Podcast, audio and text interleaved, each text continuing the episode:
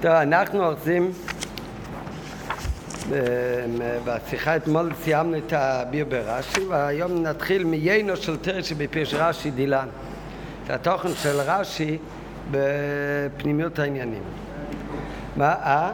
על, למדנו אתמול, זה על הרש"י שמתעכב על, ה, על השוני בין הפרשה האחרונה, בפרשה כי תבוא, ששם כתוב כל החולי וכל מכה שלא כתובה בספר התורה הזאת, הזאת לשון נקבה, ובפרשה שלנו שכתוב שיבוא על עוולות הברית הכתוב בספר תורה, הכתובה בספר תורה הזה, לשון זכר. ורש"י אומר שאצלנו כתוב הזה כי זה הולך על ספר, ספר זה לשון זכר. ספר תורה הזה, אז זה הולך על הספר. לעומת זאת בפרשת כי תבוא, שבוע שעבר, אז שמה זה כל חולי ומכה שלא כתובים בספר, באיזה ספר? של התורה הזאת. שם המילה הזאת מתייחס לתורה, תורה זה לשון נקבה, זאת התורה שעשה משה. אז התורה הזאת, אז הספר הוא מנותק מתורה הזאת. אז הזאת הולך על התורה, לכן זה לא שני קיבה. לעומת זאת בפרשה שלנו, בפרשה שלנו זה הכתובה בספר התורה הזה, המילה הזה הולך על ספר, ספר זה לשון זכר. אומר, מוסיף רש"י, למדנו אתמול באריכות גם כן מה השפה, מה זה בעלי, מוסיף רש"י, שאפשר לדעת את זה גם לפי פיסוק הטעמים, לא גם, זה לפי פיסוק הטעמים, ש... הטיפחה בפרשת כי תבוא זה, מה, הם, אה, זה תחת המילה אה? הספר והתורה הזאת זה מחובר התורה זה מונח הזאת זה אסנחתו כן, אבל זה, זה לא הדף הזה. לא נשארים אופיר. הטיפחו, טיפחו זה מטעמי המקרא. הטיפחו, ראינו אתמול שזה עושה את זה, בדרך כלל זה מאחד טיפחה, ככה. אז הטיפחו הולך ב... אז אצלנו בפרשה, ב... אצלנו בניצבים, זה מאחור טיפחו ספר תורה. אז זה, הספר תורה דבוק. לעומת זאת, לעומת זאת בפרשת כי תבוא, אומר רש"י, לכך אמר, בפרשת כי תבוא, הוא לא אומר בפרשת כי תבוא, אלא איך הוא אומר, מה לשון? אה? בפרשת הקללות. כן, זה היה דיוק, הרב אומר שבזה תלוי כל הביור. בפרשת הקללות, הטיפחו נסונו תחת בספר. בפרשת הקללות הטיפחו הוא תחת המילה הספר, והתורה הזאת דבוקים. ומה דבוק? רק התורה והזאת. אז המילה הזה הולך שם על התורה, תורה זה לשון נקבה, אז זה התורה הזאת. לעומת זאת, אצלנו, כאן הטיפחו נתונה תחת התורה. נמצא ספר, התורה דבוקים זה לזה. אצלנו הטיפחה הוא לא תחת הספר שמפריד אותו מהתורה, ואז התורה הזאת ביחד, אלא אצלנו הטיפחה הוא תחת המילה התורה. זאת אומרת, ספר תורה מרחו טיפחו. זאת אומרת, זה הולך ביחד, ספר תורה. אז זה הולך על ספר תורה, דבוקים זה בזה. ולכן כתוב על לשון זכר. נראה עכשיו בעיינה של תורה שבפירוש רש"י דילן. רב מסביר על פי פנימיות העניינים מה הפירוש של רש"י הזה. למדנו אתמול מה זה הספר. ספר זה מה שכתוב במפורש בתורה. התורה מה זה כולל? תורה זה כולל גם דברים של תורה שבעל פה, הלוך למי שמיצינו, גם דברים שהם ברמז. ספר והתורה, מה, זה אמור להיות דבוק או לא דבוק? תראה, בן אדם אמור לעשות הבדלה בין תורה שבכתב לבין תורה שבעל פה? אמור להיות... אה? למה לא?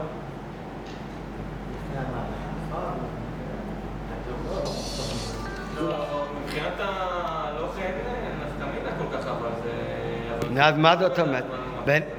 נראה עוד רגע, נראה עוד בפנים. בוודאי יש את זה. זה, יש דברים שמתורה שבכתב, יש הלוך למישהו מסיני. אחר כך יש דברים שמדי רבנן, זה רק מרומז בתורה. יש אחר כל מה שתלמיד ותיק עתיד לחדש. אבל יהודי צריך להתייחס לכל דבר שבתורה זה אותה תורת השם. כמו שקיבלנו מהקודש ברוך הוא, את עשרת הדיברו, ככה זה כולל כל תורה שבכתב וכל תורה שבעל פה, עד שכל מה שתלמיד ותיק עתיד לחדש. אומר רש"י, בקללות, מה זה בקללות? כשיש מצב לא טוב, אז הטיפחו הוא תחת הספר, ואז מה יוצא? והתורה הזאת דבוקים זה לזה, וספר ותורה לא דבוק זה לזה. זאת אומרת, כשמפרידים בין ספר ותורה זה סימן ל... להפך הברכה. זה עניין של קללה. מה שצריך להיות זה שספר תורה דבוקים זה בזה. שאין הבדל בין דבר חלק אחד בתורה לחלק שני בתורה. זה על פי בעיינה של תורה. ובזה נסביר גם כן למה באמת בפרשה כי תבוא, זה בפנימיות, שאם יש תחת הספר הטיפחו, ואז זה מנותק מתורה הזאת, ורק תורה הזאת דבוקים. זאת אומרת, יש הבדל בין ספר לבין תורה, בין תורה שבכתב לבין תורה שבעל פה, אז זה סימן שבכללות נאמר, זה הפך הברכה. וזה דווקא בפרשה כי תבוא. לעומת זאת, כשמגיע לפרשת ניצבים, נראה אז אצלנו איך כתוב ספר תורת דבוקים. לכן הרי כתוב זה, הספר תורת דבוקים, אז זה קשור לפרשת ניצבים. כל התורה כולה תורה אחת, אותה. מעינה של תורה שבפירוש רש"י דילן. כל התורה כולה היא תורה אחת. אף שבפרטיות נאמר בה תורתיי. כתוב באמת תורה מלשון רבים, כי התורה כוללת גם תורה שבכתב וגם להביא תורה שבעל פה והלכה למשה מסיני. ובכל אחת מהן יש קלות וחמורות, ובתרא גוף יש דברים קלים יותר, דברים חמורים יותר. ואמרו רז"ל, חז"ל אומרים, לא תהא יושב ושוקל מצוותיה של תורה, וזהיר במצווה קלה כבחמורה ועוד. חז"ל אומרים שאתה אל תשקול מצווה קלה מול מצווה חמורה, אל תעשה חשבונות, זה חשוב יותר, זה חשוב פחות, או מה דוחה את מה, איזה חשוב, איזה... אל תהיה יושב ושוקל מצווה קלה כבחמורה. ועל דרך זה יש מאמר חז"ל, שתהיה זהיר במצווה קלה כבמצווה חמורה. אתה תיזהר על כל מצווה קלה כמו מצווה חמורה. זה כתוב בפרקי אבות, שלכאורה השתי דברים האלה, המשפט הזה עצמו, הוא לכאורה, זה, אנחנו לומדים את זה בפרקי אבות, כן, בן אדם צריך להיות קלה כמו בחמורה. אבל בן אדם מתבונן בזה, אז לכאורה, ממו נפשך?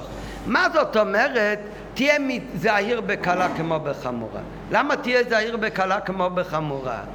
הסימן שהכל, שהכל שווה. אם הכל שווה, אז למה באמת אתה קורא לאחד קלה ולאחד חמורה? אותו דבר כשאומרים, אתה אל תשקול מצווה קלה מול מצווה חמורה. נו, אז מה זאת אומרת? שהם כולם שוקלים אותו דבר. אבל אם הם שוקלים אותו דבר, אז למה אתה אומר אל תהיה יושב ושוקל מצוותיה של תורה? אתה לא יכול לשקול אותם הם באמת אותו דבר. ממה נפשוך? אם הם באמת אותו דבר, אם כל המצוות הם שווים, לא צריך להגיד לך שאל תשקול אחד מול השני. אל תהיה יושב ושוקל מצוותיה של תורה. אין לי מה לשקול, כולם אותו דבר. אם הם לא אותו דבר, אז למה שאני לא באמת ידע? יש יותר חמור ויש פחות חמור. אותו דבר מה שאומרת המשנה באבות, שאתה צריך להיות זהיר בקלה כמו בחמורה. למה באמת אתה צריך להיות זהיר קלה בדיוק באותו מידה כמו חמורה? מה הסימן? שהם כולם אותו דבר. ולכן אני אומר לך, תעשה את אותו, תהיה זהיר בזה בדיוק כמו זה. נו, אם אתה צריך להיות זהיר בזה כמו זה, אז למה אתה קורא לזה באמת קלה ובזה חמורה? היה הרבה יותר מתאים שהמשנה תגיד, תהיה זהיר בכל המצוות בשווה. שתדע שאין הבדל בין אחד לשני. אל תסתכל על אחד כקל ועל אחד כחמור. זה לא כתוב, תזהר בכולם אותו דבר. מזה שחז"ל אומרים שאתה תהיה זהיר בקלה כמו בחמורה, סימן שבאמת התורה לבד נותנת מקום שיש מצוות שהן באמת קלות יותר ויש כאלה שהן באמת חמורות יותר. באמת יש מושג של קלות ובחמורות. ואיפה אנחנו רואים את זה? אנחנו באמת רואים שלפעמים כשיש שתי דברים, אתה אל תשקול לך מול השני, אבל כשיש אחד מול השני, אז באמת היא לפעמים, יש כללים מה דוחה את מה? כן, יש חמורות שדוחים את הקלות. יש חשש של דבר חמור שדוחה אפילו מצוות עשה מן התורה. סימן שיש קל ויש חמור. הנה עכשיו אנחנו עומדים לפני ראש השנה שהשנה תחול ב... בשבת. בשבת, ואנחנו לא נתקע בשופר, נכון? זה רק גזירת חכמים. אבל למה ב... מן התורה אנחנו חייבים לתקוע בשופר גם אם זה שבת? מי החליט שלא תוקעים בשופר בראש השונה שלך להיות בשבת? חכמים. למה באמת? אומרת הגמרא, גזירא דרע בשם יעבירנו אבא אמר ברשות הרבים. לא כל אחד הוא בקיא בתקיעת שופר. הוא לא יודע איך לתקוע, ייקח את השופר. ילך דרך הרחוב במקום שאסור לטלטל ברשות הרבים, הוא ילך למישהו שיודע לתקוע, לבקיא בתקיעות, וילך לשמוע תקיעת שופר. ומה יהיה? ומה יהיה? הוא יעביר ארבע אמות ברשות הרבים, הוא יבוא יישום מן התורה. נו, ולתקוע בשופר זה לא מצווה מן התורה. אז אמרו חכמים ככה, לתקוע שופר זה מצוות עשה מן התורה. להעביר ברשות הרבים בשבת זה לא תעשה מן התורה. לא סתם לא תעשה אלא מלאכות זה איסורי כרת. זה איסור חמור. אז חכמים יש בידם כוח לבטל מצוות עשה מן התורה כדי לא להיכשל בספק במצוות לא תעשה שיכול להיות מצווה חמורה של כרת. נו, אז מה, בדקו כאן מה קל מה חמור? נו, בוודאי, בשביל החומרה של שבת, דחו לא, אה, תקיעת שופר. וכך יש הרבה דוגמאות. זאת אומרת, יש קלות ויש חמורות. בחסידס אנחנו לומדים שבאמת אה, הם לא סתם דחו, אלא בשבת אה, נפעל עוד מעצמו העניין של תקיעת שופר, אבל סוף כל סוף זה משום גזירת יש קלות ויש חמות, את אותו עניין אנחנו גם רואים לעניין עונש, לעניין עונש. בכל עבירה שבן האדם עובר הוא חייב כרת? לא. החיובי כרת זה נקראים החמורות שבלאווים. אחר יש כאלה שהן לא חמורות. חמורות פחות באמת. מי, מי אומר שהן חמורות פחות? רואים באמת גם בעונש שהוא לא מקבל איסור מיתה ולא כרת, אלא רק מלקות, רק מקבל מלקות. אחר כך יש שלבים כאלה, להשם באמת זה עוד יותר קל, שאפילו מלקות גם אין על זה. זאת אומרת במפורש גם על פי תורה, אכן יש קלות ויש חמורות. לכן המשנה לא אומרת תהיה זהיר בכל המצוות אותו דבר. היא באה להדגיש שבאמת יש קלות, ובאמת יש חמורות, ויש הבדל בין מצווה זו ומצווה זו. ובכל זאת אומרים לך אל תהיה שוקל מצוותיה של תורה ותהיה זהיר בקלה בדיוק כמו וחמורה. נשאלת השאלה למה באמת? אם באמת יש קלוס ויש חמורס, באמת צריך להיות זהיר בכל המצוות, אבל למה קלה כמו חמורה? צריך להיות זהיר בקלה, וחמורה עוד יותר. אלא מה, על זה מוסבר בחסידות, בכל מצווה יש שתי דברים.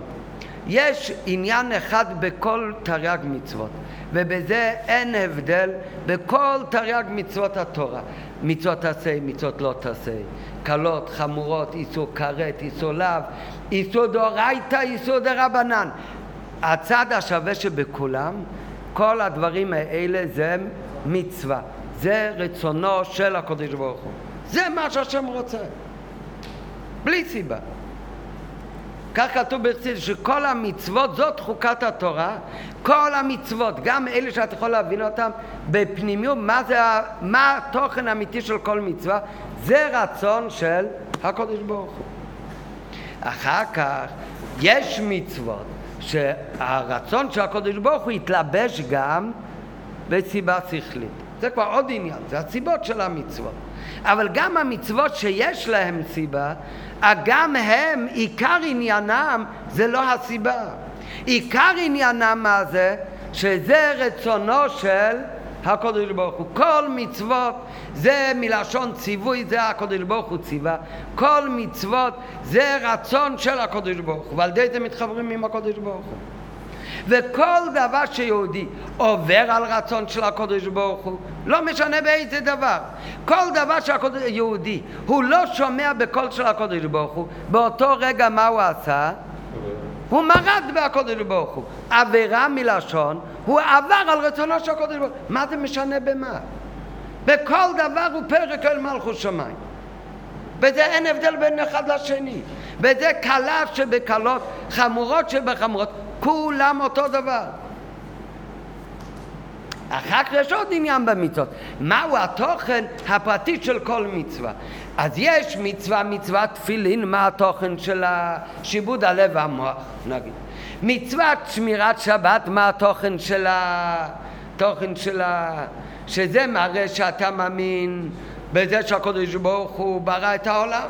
ששת ימים אתה שם את השמיים ואת הארץ, וביום השביעי שבת ואין נפש. לכן שבת זה כזה חמור, כי זה מראה על אמונה שלנו בקדוש ברוך הוא בבריאת העולם. שהקדוש ברוך הוא ברא את העולם. כך יש בכל מצווה את התוכן הפרטי שלו. יש את התוכן של מצוות שבת, יש את התוכן של מצוות תפילין, התוכן של מצוות ציצית, ויש את התוכן של, של עבירה של עבודה זרה. בתוכן, בתוכן הפרטי של כל מצווה, אז בזה יש הבדלים. וזה, התוכן הזה הוא מבטא יותר הדבקות של הקודש ברוך הוא. התוכן הזה הוא מראה על אחדות השם. אבידזר השם ישמור זה עבירה שמראה שאתה מתנתק לגמרי. זה הכי בולט כאן. אחר כך יש עבירה אחרת שיש לה תוכן אחר. התוכן של מחלות אסורות למדנו, זה משריש בבן אדם את התכונות הלא טובות של בעלי חיים הטמאים, לכן אסור לאכול את זה. אז זה התוכן של האיסור של לאכול אה, בעלי חיים הטמאים. אז זה תוכן אחר, אז התוכן הזה הוא כמובן הרבה פחות מהתוכן של האיסור, של העבודה הזרה, לכן זה נקרא חמורות וזה נקרא קלות. ולכן בעונש כאן זה חיוב מיסה וכאן זה חיוב מלכות. ולכן גם בפגם זה משנה. זה פוגם, כמו שעומדים בגט התשובה, באותיות של שם הוויה או בשמיות של נשמה שלו, וזה פוגם באותי האחרונה של שם הוויה ובאותי האחרונה של הנשמה שלו. אבל כל ההבדלים האלה, מה שאנחנו הרגע אמרנו, זה הכל, זה מקום שני של המצוות. זה כבר איך שהמצוות ירדו ממדרגתם הראשונה והתלבשו בטעם ובתוכן של כל מצווה ומצווה פרטית. אבל אחר כך יש משהו הרבה יותר נעלה, שכל מצווה זה רצונו של הקדוש ברוך הוא. למה אתה לא אוכל למאכלות אסורות? למה באמת אסור לאכול למאכלות אסורות? בגלל שהרמב"ן אומר מכיוון שיש לזה טבע לא טוב אם בן אדם אוכל את זה זה גם נדבק בו הטבע הזה? מה פתאום? אתה לא אוכל מחלות אסורות, למה הקדוש ברוך הוא אמר לא לאכול מחלות אסורות? כי ככה הקדוש ברוך הוא רצה בלי סיבה. כי ככה הקדוש ברוך הוא בחר והחליט בלי סיבה. אחר כך הקדוש ברוך הוא הלביש את הרצון הפשוט הזה, הוא ירד ממדרגתו, והוא הלביש את הרצון הזה גם בסיבה. וככה זה בכל המצוות, כל מצוות לא תעשה. זאת אומרת, בציור החיצוני של כל מצווה, לא יודע אם אפשר להגיד החיצוני, אבל בתוכן של כל מצווה, אז בזה באמת יש קלות ויש חמורות. אבל אי אפשר להתחיל את המצוות מכאן כי זה כבר החלק השני של המצווה.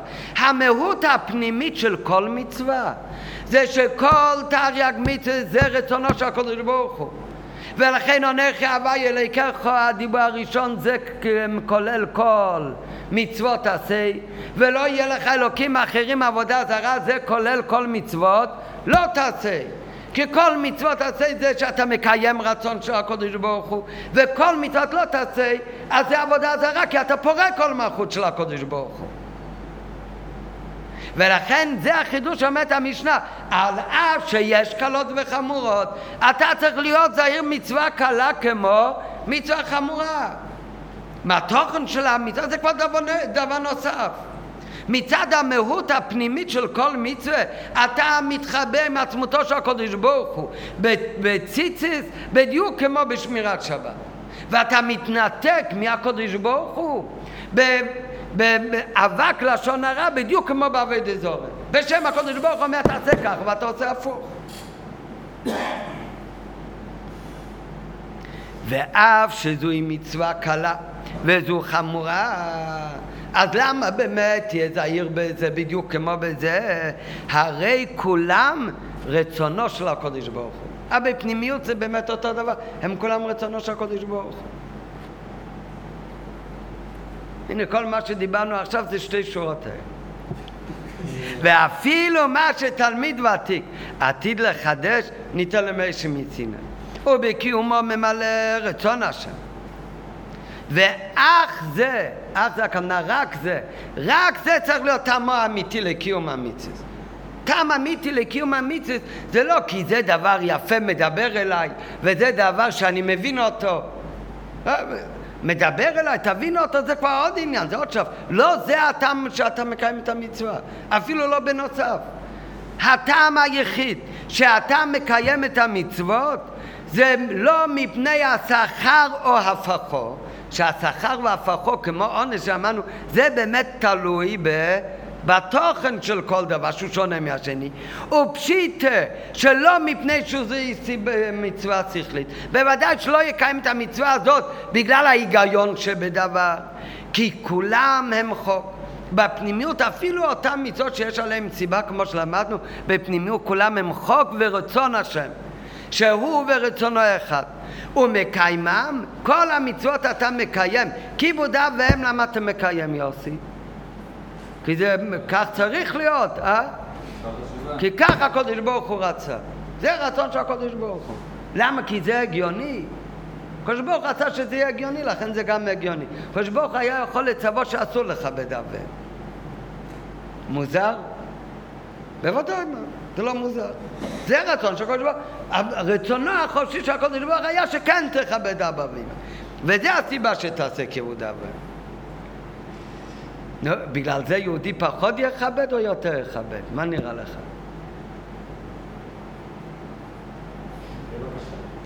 הרבה חושבים, הקדוש ברוך הוא צירה כיבוד אבם, כי זה גם, זה הגיוני הרי, כך צריך להיות.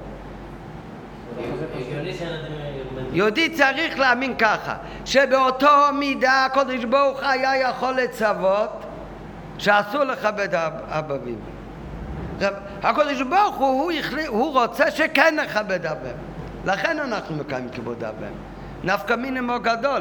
אם זה הגיוני, מאוד מהר יהיה הגיוני גם לא לכבד אותם. על פי שכל אפשר למצוא הרבה סיבות במקרים מסוימים. הוא, הוא הורס לילד שלו את החיים, השם ישמע, אז הוא, הוא חייב לכבד אותו על פי היגיון. אבל המצווה היא לא בגלל שזה... נכון, זה מצווה לא מהחוקים, זה מצווה שזה גם הגיוני באמת.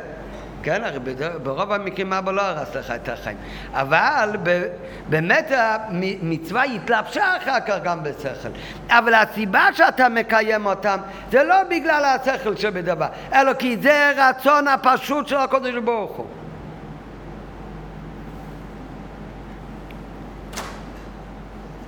וכמובן גם מדברי הרמב"ם הידועים בקבלת עול ומסירות נפש. הרמב"ם אומר, מה שכתוב כאן, מפני רצון הפשוט, זה רצון הפשוט של הקודש ברוך אבל כאן מה הוא מוסיף בסוגריים? מפני רצון הפשוט שבו, מה אומר בסוגריים? של האדם. הרמב"ם אומר שבן אדם הוא על פי הלכה מחויב לגרש את אשתו והוא לא רצה, זה לא עובד תמיד, אם ירביצו לו מדברים על מקרה שעל פי הלכה, על פי בית דין הוא חייב לעשות את זה. זאת אומרת שהמצווה מוטלת עליו. הבן אדם לא רוצה, אבל יש בעיה, אנחנו יכולים להרביץ לו, אבל יש בעיה שגט חייב להיות ברצון של הגבר. אולי יהיה אפשר שהוא ייתן גט בעל כוחות, זה גט פסול. אז מה יעשו אם הוא לא רוצה? אז אומר הרמב"ם, מרביצים לו, מכים אותו, עד שכופים אותו, עד שיאמר רוצה אני, עד שהוא מתחיל לצעוק שהוא רוצה. נו למה הוא באמת רוצה? אה? מה? למה הוא צועק עכשיו ואני רוצה? מרביצים לו, אין לו ברירה, הוא מפחד שלך תדע מה יקרה עוד רגע. מרביצים לו כל כך עד שהם הרי קצני. אבל לכאורה מה זה עוזר? הרי בפן הוא לא רוצה, אומר הרמב"ם לא. הרצון הפנימי של כל אחד זה לעשות את רצון השם. הרצון זה הרצון, רק מה? יצרו הוא שתוקפו. היצר הרע תקף אותו ולכן הוא לא רוצה. כשמרביצים אותו, מחלישים את היצר ואז הוא צועק רוצה אני. אבל מה רואים מכאן? שגם הבן אדם הוא רוצה לקיים את כל ציוויי השם בגלל ההיגיון, בגלל השכל שלו, שזה הרצון הפשוט שלו. זה הרצון הפנימי הפשוט שלו. בלי לדעת, זה מה שאומר הרמב"ם. ולכן מויל הרי זה מה שמרביצים לו.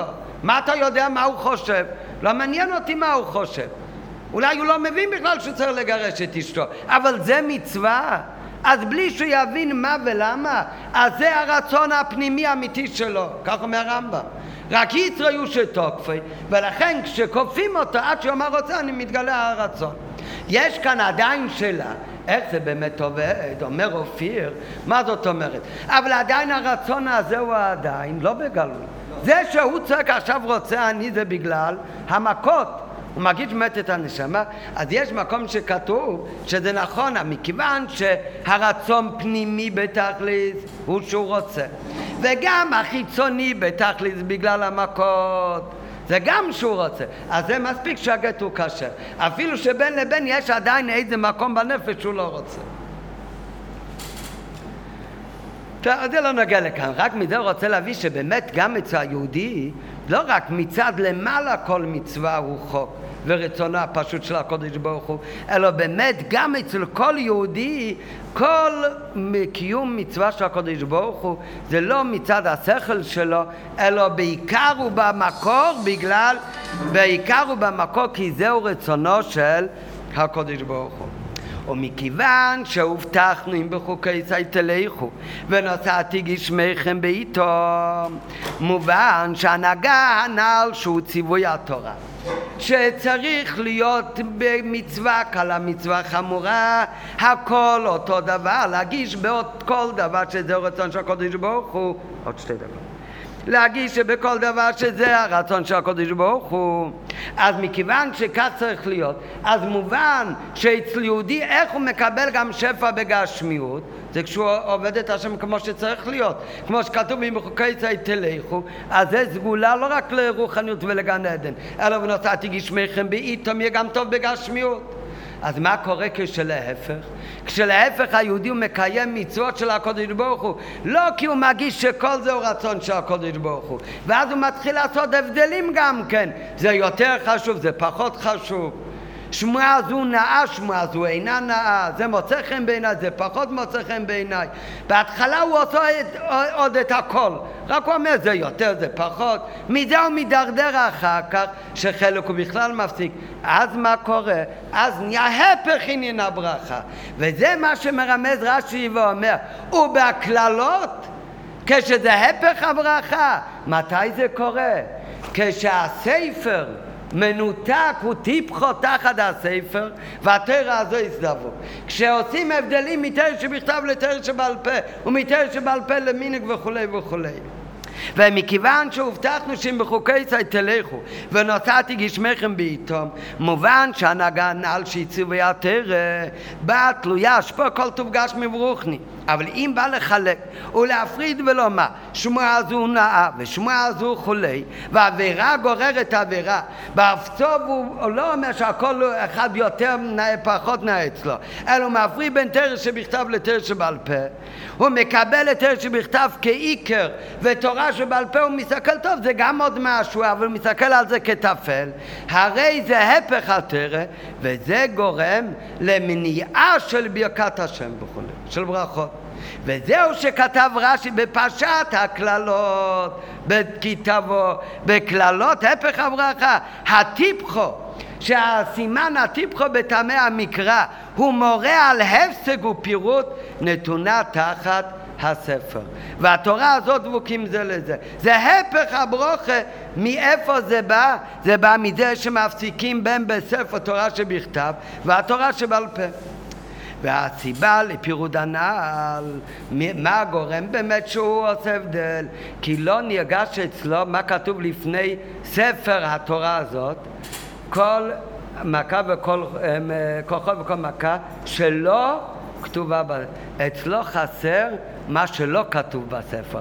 אצלו הכל מתחיל במה? במה כתוב.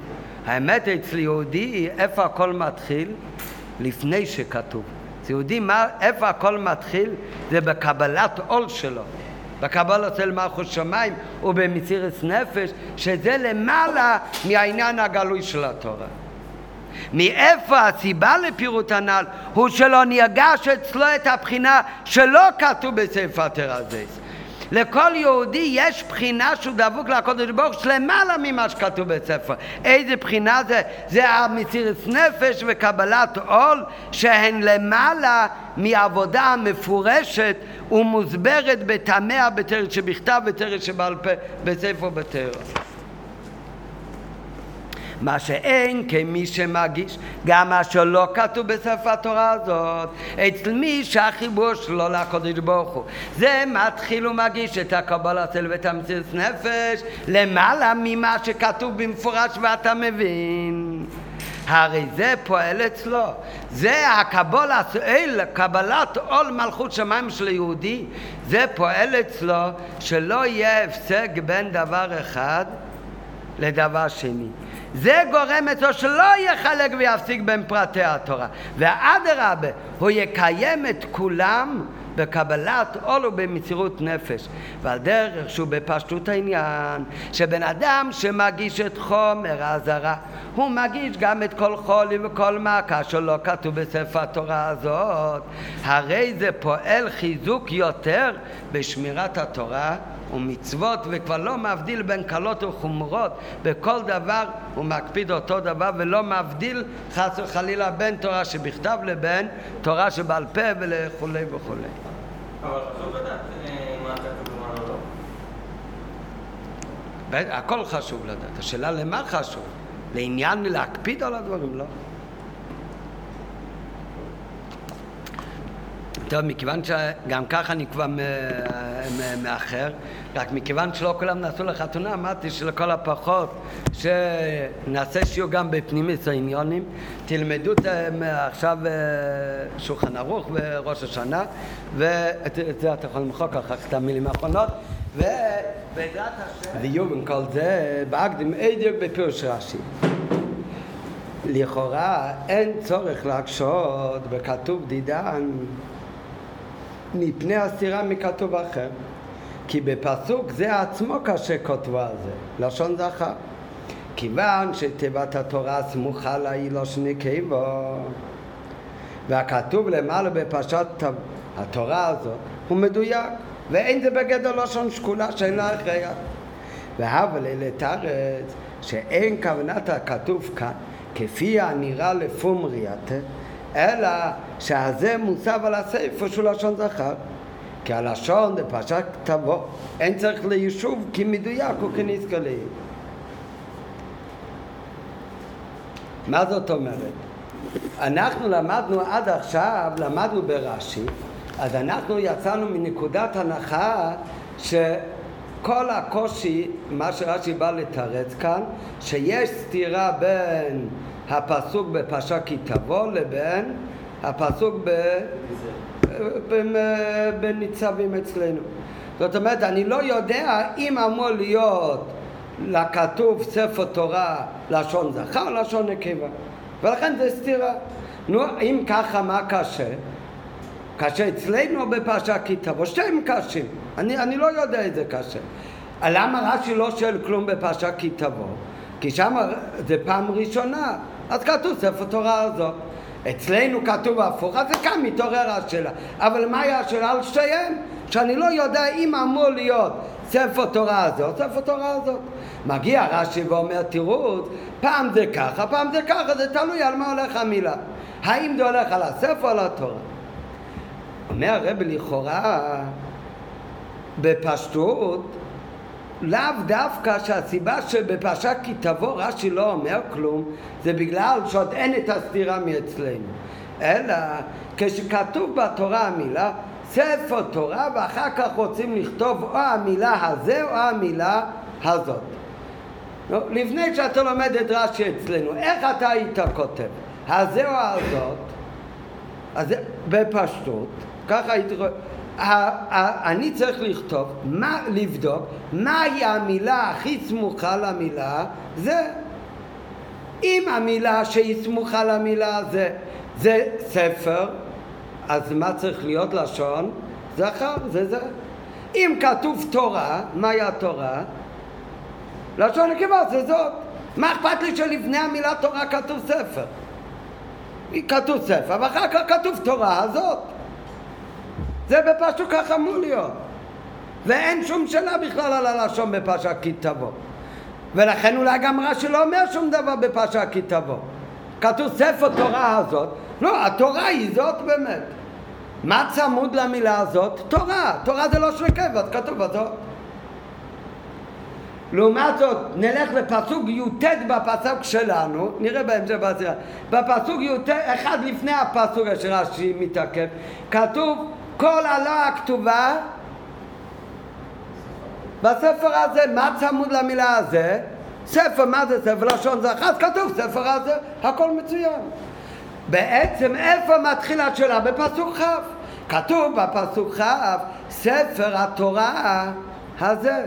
כאן מתחילה השאלה, בשביל לשאול את השאלה שלו, למה רש"י צריך בכלל להגיע לפסוק בפרשת כי תבוא? גם בלי פסוק בפרשת כי תבוא.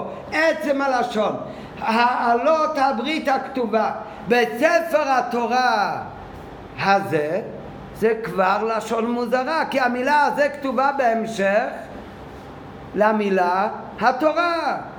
ומה זה המילה התורה? נקבה, צריך להיות התורה הזאת. למה בעצם בספר התורה הזה? שאלה של רש"י, נכון, אבל רש"י, איך הוא שואל את זה? הוא שואל את זה הרי בפרשה כי תבוא כתוב הפוך. אומר הרב, מה אתה צריך להביא לי אה, בשביל הקושייה שבפרשה כי תבוא כתוב הפוך? גם בלי הפסוק בפרשה כי תבוא, עדיין רש"י היה יכול לשאול את אותו שאלה. היה צריך לשאול את השאלה מהפסוק שלנו גופה, שעל המילה התורה יותר מתאים הלשון הזאת מהזה. ומה רש"י אמור לתרץ? מה שהוא עונה באמת. שהמילה הזו, הזה, לא מתייחס על המילה התורה שצמודה אליו, אלא המילה הזה, זה נמשך למילה שלפני קודם. איזה מילה? הספר. וזה התירוץ של רש"י. זה באמת התירוץ של רש"י, אבל למה? כדי שרש"י יתרץ את זה. ועוד ידייק את זה מהטעמי המקרא. הוא צריך לתלות את זה בסתירה בפרשה כי תבוא. הרי מהפסוק שלנו עצמו גם יכול לשאול אותו שאלה. למה כתוב בפסוק שלנו ספר התורה הזה אחרי המילה התורה מתאים המילה הזאת. אולם אומר הרבה שבאמת בכוונה רש"י מביא את הקושי שלו רק מיוסד על הפסוק בפרשת כי תבוא. מצד הפסוק אצלנו לבד לא, לא קשה, למה באמת? אולם מהמשך הכתוב גוף מובן שאין מקום לקושייה זו. מדאמר הכתוב, וזה גם כוונת רש"י, בהוסיפו להעתיק, מה ששאלנו בהתחלה שבדיבור המסחיל, הוא מביא גם המילה הכתובה, מזה שרש"י מביא הכתובה בספר תורה הזה, היינו שהמדובר הוא בהכתיבה. זאת אומרת, זה הכל המשך אחד כאן. כל הדברים הכתובים, איפה הם כתובים? בספר תורה. אה? איך צריך להיות? למה? למה? כי כתובה לשון נקבה? לא. זה הולך על, ה... על הקללה, על העלה. העלה שכתובה, איפה היא כתובה? בתורה הזאת או בספר תורה? היא כתובה בספר. נו, אז איך צריך להיות כתוב? ספר תורה הזאת או ספר תורה הזה? בוודאי הזה. כי הרי הכל הולך על הספר בכלל. האופציה היחידה שיכול להיות כתוב הזאת זה כשאני אומר הזאת הולך לא על הספר אלא אלא על התורה. כאן אומר הפסוק מה יקרה לאותו איש שהולך בשרירות ליבי ילך? יבוא עליו כל הקללות, מה אומר הפסוק? העלה, הכתובה, איפה היא כתובה? בספר תרא, בספר. איזה ספר זה ספר תורה באמת? אבל על מה אתה הולך? על הספר. בספר הזה. זאת אומרת, אני לבד מבין שאמור להיות כאן לשון זכר, לא אמור להיות לשון נקבה. אני יודע שזה הולך על הספר. כי הרי מזה שכתובה כתובה בספר תורה זה... אז העיקר כאן זה הספר, זה לא התורה. היא כתובה בספר הקללה. באיזה ספר? הספר של התורה כמובן, לא בספר היסטוריה. זה ספר תרא. אבל מה רוצים להגיד? יבוא על הבן אדם הקללות שהם כתובים בספר. אז אם ככה, אז זה הכתובה, ולכן רש"י בדיוק במסחל מביא גם המילה הכתובה, שזה הולך ביחד. הכתובה, איפה זה כתוב? בספר תרא, זה... ולכן באמת גם בתמים, ספר תורה הולך ביחד. ואז זה הולך על הספר. כל מה שכתוב בספר. הרי מובן שזה כואב ושייך לספר שבו כתובה הברית. איפה כתוב בכיתת ברית עם עם ישראל? ככל עלות הברית, הברית שכתובה בתורה, בספר, בספר תורה. וכל זה כואב ושייך לספר שבו כתובה הברית. ספר הוא הדבר שבו כותבים. מה שאין כן תוך, תורה, המילה תורה, זה סך הכל אומר לך מה זה השם של התוכן של הדברים שכתובים בספר. ולכן עושה שפי בפשטוס. מה שאמר הכתוב בלשון זכר הזה, מכיוון שהוא מוסף על, על הספר. אלא שהפסיק הכתוב בתיבת התורה לבר תוכנו של הספר. רק בין מה שכתוב כל עלות הברית הכתובה בספר הזה, באמצע מהפסוק אתה יודע מה התוכן של הספר הזה? זה ספר תורה. אבל הכל הולך על הספר, לכן זה לשון זכר. ולכן גם שום שאלה, כי זה אמור להיות צמוד למילה התורה. זה לא אמור להיות צמוד למילה תורה, כי זה הרי הכל בא בהמשך. מה תחילת הפסוק? כל הדברים, הברית. הכתובה בספר התורה הזה. הברית היא כתובה בספר, הברית לא כתובה בתורה. הברית הכתובה היא כתובה בספר, היא לא כתובה בתורה. אז גם הזה הולך על הספר. רק איזה ספר זה, מה התוכן של הספר? זה ספר תורה. ואין שום קושי בפסוק שלנו.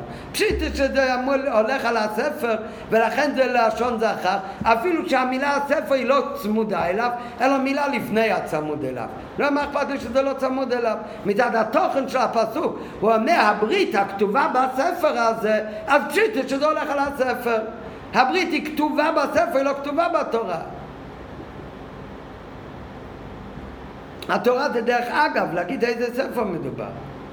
אם ככה, מה כל הקושי של רש"י בדקדוק? כל הקושי הוא רק בגלל הפסוק בפרשת כי תבוא, שבפסוק כי פרשת כי תבוא, שם כתוב גם כל חולי וכל מכה, אשר לא כתוב בספר התורה הזאת, וגם שם מדובר על מה שלא כתוב בספר. גם שם כתוב, כתוב, לא, רק שם זה לא כתוב, אלא שם יבוא גם כל הדברים שלא כתובים. בסדר, אבל גם שם דברים שלא כתובים, איפה הם אמורים להיות כתובים? כתובים בספר. אז אם ככה, בדיוק כמו אצלנו כתוב, ברית הכתובה, אז היא כתובה בספר, ולכן אפילו שאחרי הספר כתוב תורה, כותבים את ספר תורה הזה, אם ככה כל השאלה היא לא על הפסוק שלנו, השאלה היא רק על הפסוק בפרשה כי תבוא. שאם ככה בפרשה כי תבוא, שגם שם כתוב מה שלא כתוב בספר. אז אמור להיות המילה תורה, בדרך אגב, רק התוכן על איזה ספר לא כתוב. אבל לא כתוב בספר. ואם ככה צריך להיות כתוב, לא, וכל חולי ומכה שלא כתוב בספר תורה, אז זה השאלה. אבל כל הקושי של רש"י הוא מזה שלמעלה, שגם שם נאמר הלשון הכתוב לפני זה, בכל זאת הוא אומר, ספר תורה הזאת. ועל זה מתרץ רש"י, ועל זה מגיע רש"י ומתרץ, זה לא כמו שאנחנו חשבנו בפשוט, שרש"י אומר פשוט מאוד, לפעמים זה יכול ללכת המילה הזה או הזאת על הספר ואז זה לשון זכר, לפעמים זה הולך על המילה תורה ואז זה לשון נקבה, ותבחר לך איך שבא לך, פעם התורה בחר לכתוב ככה, פעם ככה. זה, זה לא מה שרש"י מתכוון. למה? כי בשתי המקרים בעצם על מה מדברים? לא על התורה אלא על הספר. ולכן זה כל השאלה של רש"י, שבעצם בשתי המקומות, זה לא שתי לשונות שקולים, אלא בעצם בשתי המקומות, הרי מדברים על מה שכתוב בספר. אז המילה תורה היא בכלל כאן דרך אגב, זה רק מציין לך איזה סוג ספר. אם בן אדם אומר כתוב בספר הירוק, אז מה צריך להיות אחר כך כתוב? הזהו הזאת בגלל שהמילה ירוק היא לשון נקבה לשון זכר? זה לא קשור בכלל, כתוב בספר, מה אכפת לי הירוק? אותו דבר כתוב בספר התרא, מה שכתוב בספר תורה, אז זה לא כתוב אחר כך, כתוב בספר תורה הזה, כתוב בספר. הדין מופיע בתורה, כתוב זה כתוב בספר, ספר זה מה שכותבים בו. וזה כל הקושי ברש"י.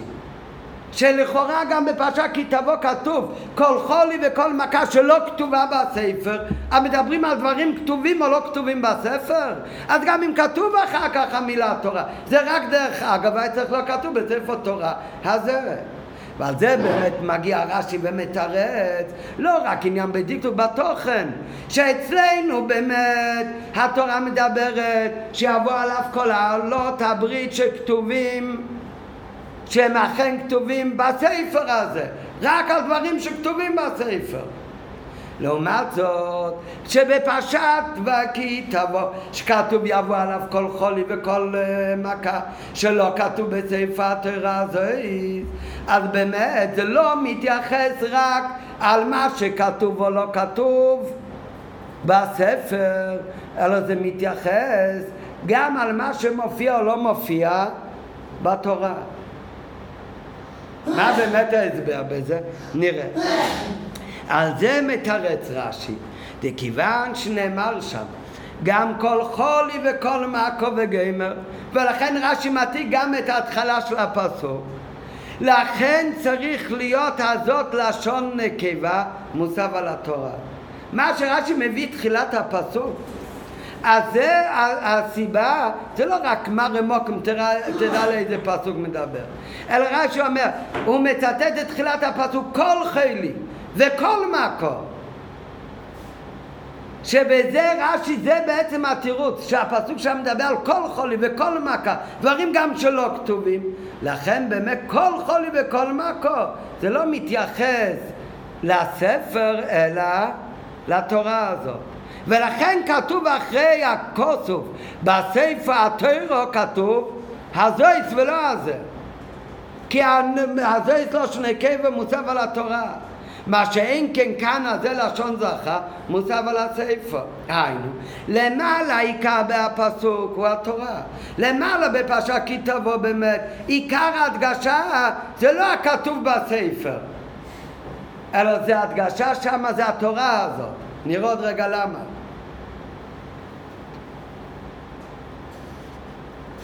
מה ההכרח לזה? אז זה מצד הרי של דקרו, ולכן רש"י מצטט תחילת הפסוק שמה. גם כל חולי וכל מקום. מה זה כל חולי וכל מקום?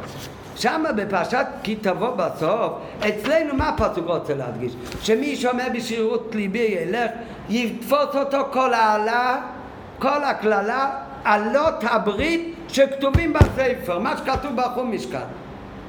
בפרשת כי תבוא, מה כתוב שם? אחרי כל הקללות, אז הפסוק רוצה להגדיל את העונש של הבן אדם.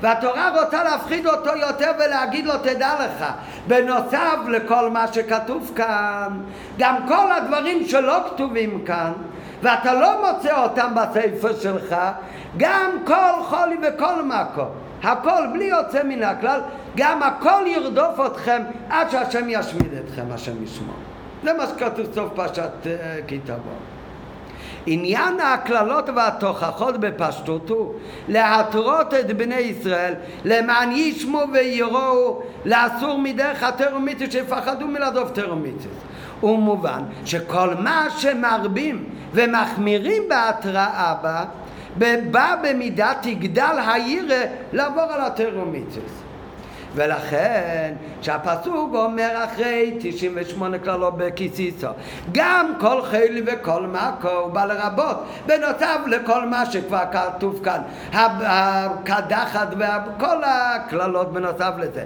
גם כל חילי וכל מקו שלא כתוב בספר התרא זה יסיעליהם אז הכוונה היא להפחיד אותם עוד יותר שעוד דברים שאתה אפילו לא חולם עליהם גם יבוא עליך, גם דברים שלא מופיעים בתורה.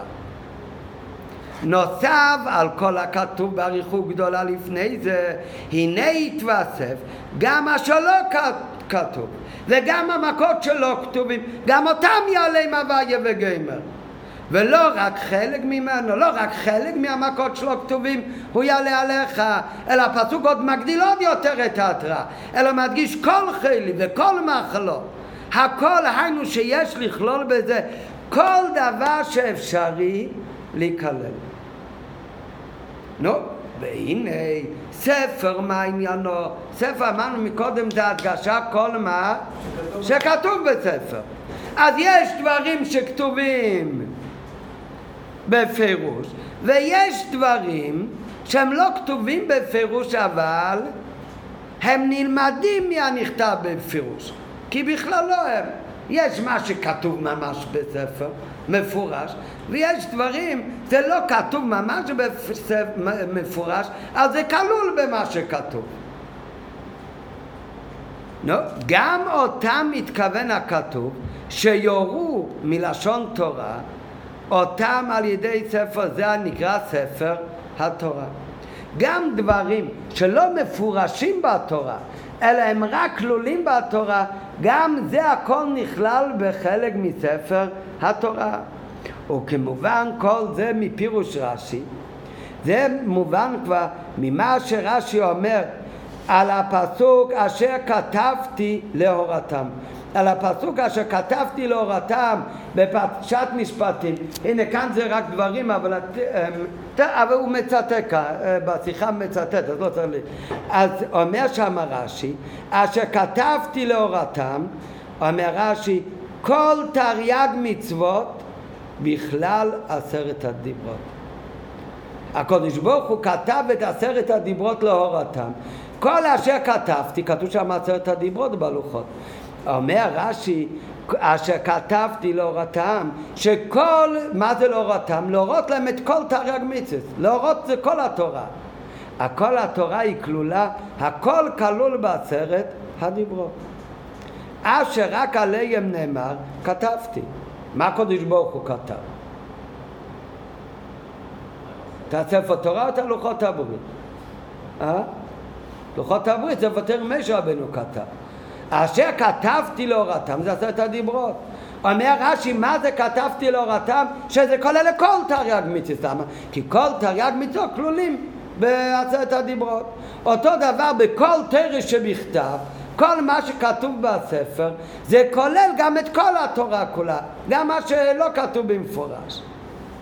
אותו דבר גם בפרשת תבוא, שאומר שיתווסף על הכתוב בספר התורה כוונתו שיתווסף גם על זה שהוא בכלל הכתוב. והכתוב מכוון שיורו מתוך הכתוב. וכאן אדרבה, ההוראה נכללת בכתוב עיקר שהרי תוכן פסוק זה הוא להגדיל את ההפחדה ככל האפשרי כנ"ל. ולכן תיבת התורה היא עיקר ומובן שהפיר מה שמציין בלשון זאת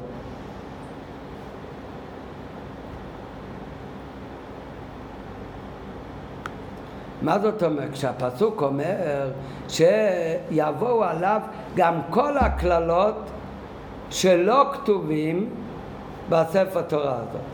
מה הוא רוצה להגיד? שמה יבוא עליו? לא רק מה שכתוב במפורש, אלא אפילו הדברים שהם רק כלולים בתורה. והם לא כתובים באמת במפורש. גם הם בעצם חלק מהתורה. בדיוק כמו שכל תרג מיתוס הם חלק מעשרת הדיברות, אבל הם כתובים במפורש בעשרת הדיברות. אה?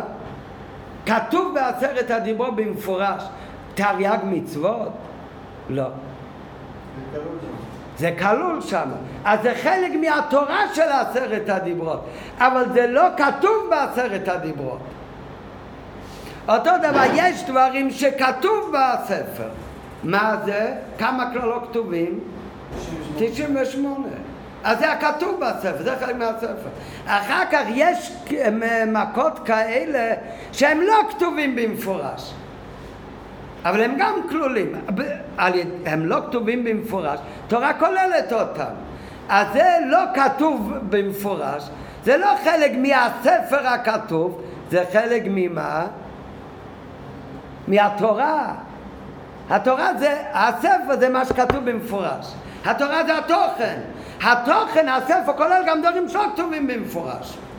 כאן הפסוק בא להגיד שירדוף אותם, שלא הולכים בדרך השם, לא רק הקללות שכתובים במפורש בספר, אלא מה יתפוס אותם? גם הדברים שלא כתובים. הם חלק אה, מהתורה. אז כאן, מה יתפוס אותם? גם כל חולי, כל מכה וכל חולי. הרי בא כאן להגדיל את, את העונש. כאן הוא אומר כל חולי וכל מכה שלא כתובים בספר. נקודה, הם לא כתובים במפורש בספר התורה הזאת. מה זה התורה הזאת? גם הקללות האלה גם בנוסף אליהם יקבלו עוד מכות. וזהו החילוק בין שני הפסוקים. בפרשה שלנו אומר שכל מי שחושב בשיר ליבי ילך אז זה אומר, זה הפסוק שהבדילו השם לרע מכל שבטי ישראל ככל עלות הברית הכתובה בספר התורה הזאת הברית כתובה במפורש הברית כתובה אז מה כאן העיקר? זה המילה בספר או התורה? בספר תורה, בספר. אז כתוב בספר תורה הזה. לעומת זאת שמה, שרוצים לכלול מה שיותר חולאים ויותר מכות, גם מה שלא כתוב, אז שם עיקר ההדגשה, ושמה באמת, בפסוק לפנינו, מכיוון שאין תוכן העניין מכריח שתיבת התורה היא עיקרית, אז יש לפרש כפשוטי, שהכתובה הולך בספר שתוכנה התורה זה מה שאין כן בכתוב למעלה שהתוכן של כל הפסוק שמה. הוא רוצה להגדיל שיבוא עליו עוד הרבה מכות מעבר מה שכתוב במפורש. הוא אומר יבוא כל המכות אפילו שלא כתובים במפורש בספר ויותר ממה שהתורה הזה כולל, תורה הזאת שתוכנו מכריע שהתורה עיקר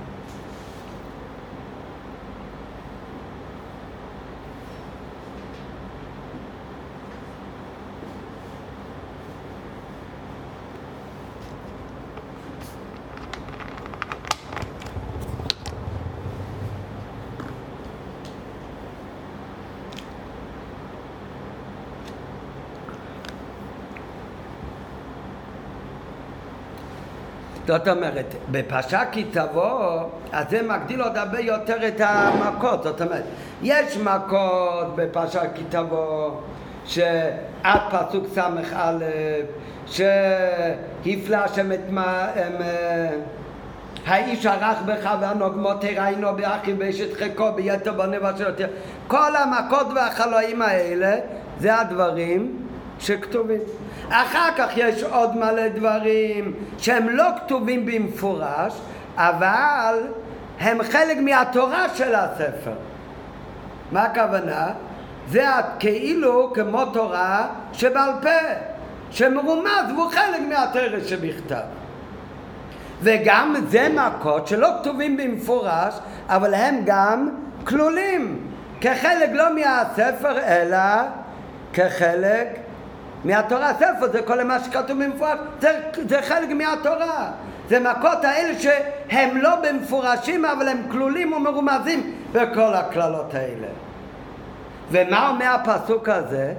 שמי שלא בסדר הוא יקבל גם את אלו מעל אלה, בנוסף לאלה. יקבל גם בנוסף לאלה עוד מכות.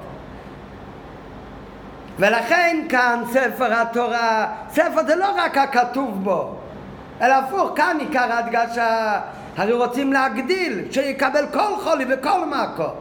אז זה כל חולי וכל מכות מעבר למה שכתוב במפורש ומעבר למה שכלול גם בתורה הזאת. לכן כאן כתוב באמת, תורה הזאת, אם כתוב בתורה הזה, אז מה היה משמע? שיקבלו יותר מכות ממה שכתוב במפורש בספר הזה. מה שכתוב במפורש זה מה שרק כתוב ממש בספר. זה מה כתוב בספר הזה. אם כתוב שיקבלו כל חלי וכל מקו שגם לא כתובים בספר התורה הזאת אז הכוונה שהם יקבלו אפילו יותר ממה שלא כתוב במפורש, אלא הוא רק מרומז כחלק מהתוירה הזאת שכתובה בספר. ספר זה הכתוב במפורש, התוירות של הספר זה מה שכלול ומרומז בזה, על דרך התרי"ג מצוות שהם כלולים בעשרת הדיברית, ואחר כך יש מה שאפילו לא כלול ומרומז. ועל זה הוא אומר שגם כל חולי וכל מקום שלא רק שלא כתוב במפורש בספר, אלא הוא אפילו לא כתוב בספר התרא הזה, זה אפילו לא מופיע בכללות של התרא שבעל פה של הפסוקים האלה, גם המכות האלו יקבל. ולכן כאן זה ספר הזה.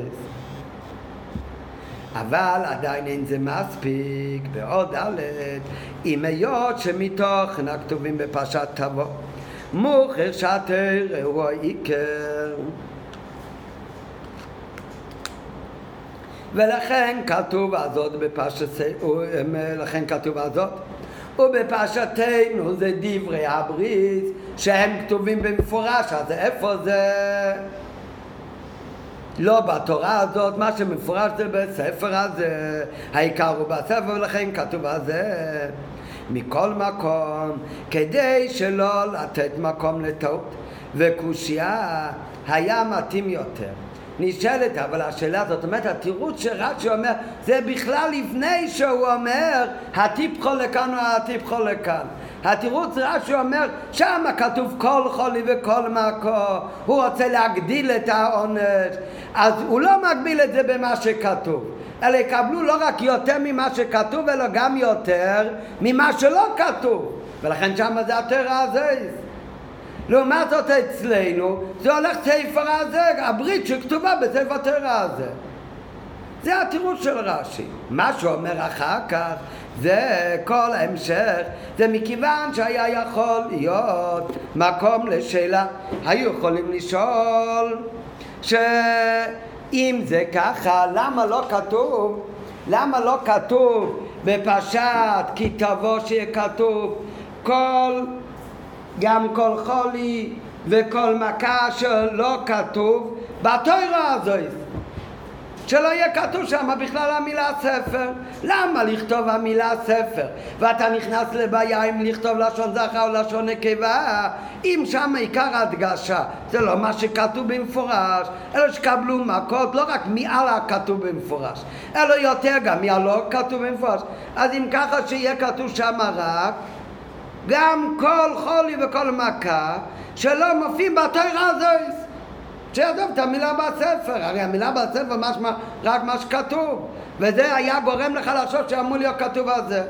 אותו דבר בפרשה שלנו, בפרשת ניצובים, אז למה שיכתוב ספר התורה הזה, שמצד המילה התורה היה אמור להיות כתוב הזאת, אם זה עלות הברית הכתובה בספר, שישמיט את המילה התורה, ויהיה כתוב רק הספר הזה. בדיוק כמו שכתוב באמת פסוק אחד, קודם, בספר הזה. למה לכתוב בשתיהם המילה ספר תרא? וזה נותן לך מקום לטעות, למקום שיכול להיות בזה בעיה, וצריך למצוא הסבר למה כאן זה הזאת וכאן זה הזה, שם יהיה כתוב רק התורה, שלא יהיה בכלל מקום לטעות, וכאן יהיה כתוב רק הזה. ועל זה מוסיף רש"י, באמת זה בכלל לא שאלה. כי זה, זה בכלל לא דחוק, כי הפיסוק הטעמים זה חלק מהתרא. התרא ניתנה, כתוב שהתורה ניתנה לכתחילה בטעם עם נקודת סייסס. יש טעמי המקרא זה הלוך למשה מסיני. לכתחילה קיבלו עם ישראל את התורה עם פיסוק טעמים. ולכן ספר תורה זה העיקר, זה המילה ספר וכשכתוב ספר ומתחתיו יש טיפחו אז כל אחד מבין שהתורה הזאת הולך ביחד. שהמילה הזאת הולך העיקר כאן זה התורה. מחפש חניה? אבל עדיין אין זה מספיק, אם היות שמתוכן הכתובים בפרשת תבוא מוכח שהתרא הוא העיקר ולכן כתוב הזאת ובפרשתנו העיקר זה בספר ולכן כתוב על זה. מכל מקום כדי לא לתת מקום לקושייה היה מקום יותר, מתאים יותר לכתוב. בפרשה שלנו שכתוב רק בספר הזה ולהשמיט תיבת התורה. הוא מובן מאליו לאיזה ספר מתכוונים, הרי יודעים שמדובר על הספר תרא. אותו דבר כמו כן טוב, שיהיה כתוב רק התורה הזאת בהשמטה של המילה ספר. ואז שאין זה קושייה מצד עצמו, כי זה דרך הכתובים ככה, לפעמים כתוב בתורה ככה, זה לא כזה שאלה למה, למה נתוספו תיבות אלה? כי כן דרך המקראות, אבל בנידון דידן, שעובדה שפעם זה יראה ככה, פעם ככה, אז יש מקום לקושי זו מצד שינוי בין שתי הכתובים, אז למה באמת לא כתוב שם רק בכל חילי וכל מקו. מאיפה שמה מופיע בתוירו הזה, שלא יהיה כתוב במילה ספר, ואצלנו יהיה כתוב כל עולי הברית הכתובים בספר, ולא יהיה כתוב בתוירו. ועל זה מוסיף רש"י, ועל ידי פיצוק אתם מנחלקים לשתי לשונות, זה בכלל לא בעיה, שכתוב בתורה ספר תוירה אם הטיפחו אחרי תורה, הספר תורה הולך ביחד, אז יודעים שהמילה, שהעיקר כאן זה הספר. וכשכתוב ספר ותחת הספר יש טיפחו, ואחר כך כתוב תורה הזויס, אז יודעים שהמילה הזויס הולך על התרא, העיקר כאן זה המילה תרא. לזה מוסיף רש"י ועל ידי פיצוק אתם מנחלקים לשתי לשונות זה בכלל לא קשה, זה לא שאלה, זה באמת כאילו כתוב שם רק תרא וכאן כתוב רק ספר, כי ספר תרא זה ספר. וכשיש הטיפחה אחרי ספר ואחר כתוב התרא הזאת, אז העיקר זה התרא. כאילו כתוב רק תרא. אז על זה אומר רש"י שבגלל פיסוק הטיימים הם נחלקים לשתי לשונות, היינו שאין מקום לטעות וקושייה כלל, כי הטעמים מעסיקים ומחלקים ברור לשתי לשונות. ובזה תובן הדגשת רש"י בפרשת הקללות. למה רש"י אומר אחר כך כשהוא מביא את פיסוק הטעמים? אז מביא רש"י פתאום ששם מדובר לעניין קללות שאין זה לשם ציון כנעל כי זה שהפרשה תוכנה להפחיד בריבוי קללות זה מכריח שהתורה עיקר ולכן מוכרח שיהיה פיסוק הטעמים באופן הנ"ל. טוב, כאן זה ה... הם, אה, עד כאן זה הביאור בניגלה, ברש"י. ומכאן באותו מתחיל מעיינה של תורה שבפירוש רש"י דילן. מעיינה של תורה שבפירוש רש"י דילן. רם מסביר על פי פנימיות העניינים מה הפירוש של רש"י הזה. למדנו אתמול מה זה הספר, ספר זה מה שכתוב במפורש בתורה. התורה מה זה כולל? תורה זה כולל גם דברים של תורה שבעל פה, הלוך למשי מצינה, גם דברים שהם ברמז. ספר והתורה מה, זה אמור להיות דבוק או לא דבוק? תראה, בן אדם אמור לעשות הבדלה בין תורה שבכתב לבין תורה שבעל פה? אמור להיות... אה? למה לא?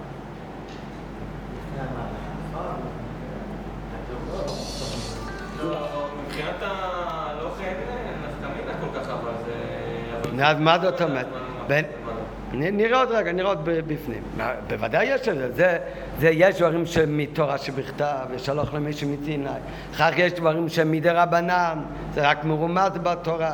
יש אחר כך כל מה שתלמיד ותיק עתיד לחדש. אבל יהודי צריך להתייחס לכל דבר שבתורה זה אותה תורת השם. כמו שקיבלנו מהקודש ברוך הוא, את עשרת הדיברו, ככה זה כולל כל תורה שבכתב וכל תורה שבעל פה, עד שכל מה שתלמיד ותיק עתיד לחדש. אומר רש"י, בקללות, מה זה בקללות? כשיש מצב לא טוב, אז הטיפחו הוא תחת הספר, ואז מה יוצא? והתורה הזאת דבוקים זה לזה, וספר ותורה לא דבוק זה לזה. זאת אומרת, כשמפרידים בין ספר ותורה זה סימן ל... להפך הברכה. זה עניין של קללה. מה שצריך להיות זה שספר תורה דבוקים זה בזה. שאין הבדל בין דבר חלק אחד בתורה לחלק שני בתורה. זה על פי בעיינה של תורה. ובזה נסביר גם כן למה באמת בפרשה כי תבוא, זה בפנימיות, שאם יש תחת הספר הטיפחו, ואז זה מנותק מתורה הזאת, ורק תורה הזאת דבוקים. זאת אומרת, יש הבדל בין ספר לבין תורה, בין תורה שבכתב לבין תורה שבעל פה, אז זה סימן שבקללות נאמר, זה הפך הברכה. וזה דווקא בפרשה כי תבוא. לעומת זאת, כשמגיע לפרשת ניצבים, נראה אז אצלנו איך כתוב ספר תורת דבוקים. לכן הרי כתוב זה, הספר תורת דבוקים, אז זה קשור לפרשת ניצבים. כל התורה כולה תורה אחת, אותה. מעיינה של תורה שבפירוש רש"י דילן. כל התורה כולה היא תורה אחת. אף שבפרטיות נאמר בה תורתי. כתוב באמת תורה מלשון רבים, כי התורה כוללת גם תורה שבכתב וגם להביא תורה שבעל פה והלכה למשה מסיני. ובכל אחד מהן יש קלות וחמורות, ובתרא גוף יש דברים קלים יותר, דברים חמורים יותר. ואמרו רז"ל, חז"ל אומרים, לא תהא יושב ושוקל מצוותיה של תורה, וזהיר במצווה קלה כבחמורה ועוד. חז"ל אומרים שאתה אל תשקול מצווה קלה מול מצווה חמורה, אל תעשה חשבונות, זה חשוב יותר, זה חשוב פחות, או מה דוחה את מה, איזה חשוב, איזה... אל תהיה יושב ושוקל מצווה קלה כבחמורה. ועל דרך זה יש מאמר חז"ל, שתהיה זהיר במצווה קלה כבמצווה חמורה. אתה תיזהר על כל מצווה קלה כמו מצווה חמורה. זה כתוב בפרקי אבות, שלכאורה השתי דברים האלה, המשפט הזה עצמו, הוא לכאורה, זה, אנחנו לומדים את זה בפרקי אבות, כן, בן אדם צריך להיות קלה כמו בחמורה. אבל בן אדם מתבונן בזה, אז לכאורה, ממו נפשוך? מה זאת אומרת, תהיה זהיר בקלה כמו בחמורה? למה תהיה זהיר בקלה כמו בחמורה? הסימן שהכל, שהכל שווה. אם הכל שווה, אז למה באמת אתה קורא לאחד קלה ולאחד חמורה? אותו דבר כשאומרים, אתה אל תשקול מצווה קלה מול מצווה חמורה. אז מה זאת אומרת? שהם כולם שוקלים אותו דבר. אבל אם הם שוקלים אותו דבר, אז למה אתה אומר אל תהיה יושב ושוקל מצוותיה של תורה? אתה לא יכול לשקול אותם כי הם באמת אותו דבר. ממה נפשוך? אם הם באמת אותו דבר, אם כל המצוות הם שווים, לא צריך להגיד לך שאל תשקול אחד מול השני. אל תהיה יושב ושוקל מצוותיה של תורה. אין לי מה לשקול, כולם אותו דבר. אם הם לא אותו דבר, אז למה שאני לא באמת ידע? יש יותר חמור ויש פחות חמור. אותו דבר מה שאומרת המשנה באבות, שאתה צריך להיות זהיר בקלה כמו בחמורה. למה באמת אתה צריך להיות זהיר קלה בדיוק באותו מידה כמו חמורה? מה הסימן? שהם כולם אותו דבר. ולכן אני אומר לך, תעשה את אותו, תהיה זהיר בזה בדיוק כמו זה. נו, אם אתה צריך להיות זהיר בזה כמו זה, אז למה אתה קורא לזה באמת קלה ובזה חמורה? היה הרבה יותר מתאים שהמשנה תגיד, תהיה זהיר בכל המצוות בשווה. שתדע שאין הבדל בין אחד לשני. אל תסתכל על אחד כקל ועל אחד כחמור. זה לא כתוב, תהיה זהיר בכולם אותו דבר. מזה שחז"ל אומרים שאתה תהיה זהיר בקלה כמו בחמורה, סימן שבאמת התורה לבד נותנת מקום שיש מצוות שהן באמת קלות יותר ויש כאלה שהן באמת חמורות יותר. באמת יש מושג של קלות ובחמורות. ואיפה אנחנו רואים את זה? אנחנו באמת רואים שלפעמים כשיש שתי דברים, אתה אל תשקול אחד מול השני, אבל כשיש אחד מול השני, אז באמת לפעמים יש כללים מה דוחה את מה. כן, יש חמורות שדוחים את הקלות. יש חשש של דבר חמור שדוחה אפילו מצוות עשה מן התורה. סימן שיש קל ויש חמור. הנה עכשיו אנחנו עומדים לפני ראש השנה שהשנה תחול בשבת. בשבת, ואנחנו לא נתקע בשופר, נכון? זה רק גזירת חכמים. אבל למה ב... מן התורה אנחנו חייבים לתקוע בשופר גם אם זה שבת? מי החליט שלא תוקעים בשופר בראש השונה שלך להיות בשבת? חכמים. למה באמת? אומרת הגמרא, גזירא דרע בשם יעבירנו אבא אמר ברשות הרבים. לא כל אחד הוא בקיא בתקיעת שופר. הוא לא יודע איך לתקול, כי ייקח את השופר, ילך דרך הרחוב במקום שאסור לטלטל ברשות הרבים, הוא ילך למישהו שיודע לתקול, הבקיא בתקיעות, וילך לשמוע תקיעת שופר, ומה יהיה? ומה יהיה? הוא יעביר ארבע אמות ברשות הרבים, הוא יבוא יישום מן התורה. נו, ולתקוע בשופר זה לא מצווה מן התורה. אז אמרו חכמים ככה, לתקוע שופר זה מצוות עשה מן התורה. להעביר ברשות הרבים בשבת זה לא תעשה מן התורה. לא סתם לא תעשה אלא מלאכות זה איסורי כרת. זה איסור חמור. אז חכמים יש בידם כוח לבטל מצוות עשה מן התורה כדי לא להיכשל בספק במצוות לא תעשה שיכול להיות מצווה חמורה של כרת. נו, אז מה, בדקו כאן מה קל מה חמור? נו, בוודאי, בשביל החומרה של שבת, תחום לא, אה, תקיעת שופר. וכך יש הרבה דוגמאות. זאת אומרת, יש קלות ויש חמורות. בחסידס אנחנו לומדים שבאמת אה, הם לא סתם דחו, אלא בשבת אה, נפעל עוד מעצמו העניין של תקיעת שופר, אבל סוף כל סוף זה משום גזירת יש קלות ויש חמות, את אותו עניין אנחנו גם רואים לעניין עונש, לעניין עונש. בכל עבירה שבן האדם עובר חייב כרת? לא. החיובי כרת זה נקראים החמורות שבלאווים. אחר יש כאלה שהן לא חמורות. חמורות פחות באמת. מי, מי אומר שהן חמורות פחות? רואים באמת גם בעונש שהוא לא מקבל איסור מיתה ולא כרת, אלא רק מלקות, רק מקבל מלקות. אחר כך יש שלבים כאלה, להשם באמת זה עוד יותר קל, שאפילו מלקות גם אין על זה. זאת אומרת במפורש גם על פי תורה, אכן יש קלות ויש חמורות. לכן המשנה לא אומרת תהיה זהיר בכל המצוות אותו דבר. היא באה להדגיש שבאמת יש קלות, ובאמת יש חמורות, ויש הבדל בין מצווה זו ומצווה זו. ובכל זאת אומרים לך אל תהיה שוקל מצוותיה של תורה ותהיה זהיר בקלה בדיוק כמו בחמורה. נשאלת השאלה למה באמת? אם באמת יש קלוס ויש חמורס, באמת צריך להיות זהיר בכל המצוות, אבל למה קלה כמו חמורה? צריך להיות זהיר בקלה, וחמורה עוד יותר. אלא מה, על זה מוסבר בחסידות, בכל מצווה יש שתי דברים. יש עניין אחד בכל תרי"ג מצוות, ובזה אין הבדל בכל תרי"ג מצוות התורה. מצוות תעשה, מצוות לא תעשה, קלות, חמורות, איסור כרת, איסור לאו, איסור דאורייתא, איסור דרבנן. הצד השווה שבכולם, כל הדברים האלה זה מצווה. זה רצונו של הקדוש ברוך הוא. זה מה שהשם רוצה. בלי סיבה. כך כתוב בחסידות, שכל המצוות זאת חוקת התורה, כל המצוות, גם אלה שאתה יכול להבין אותם בפנימיות, מה, זה, מה התוכן האמיתי של כל מצווה, זה רצון של הקודש ברוך הוא.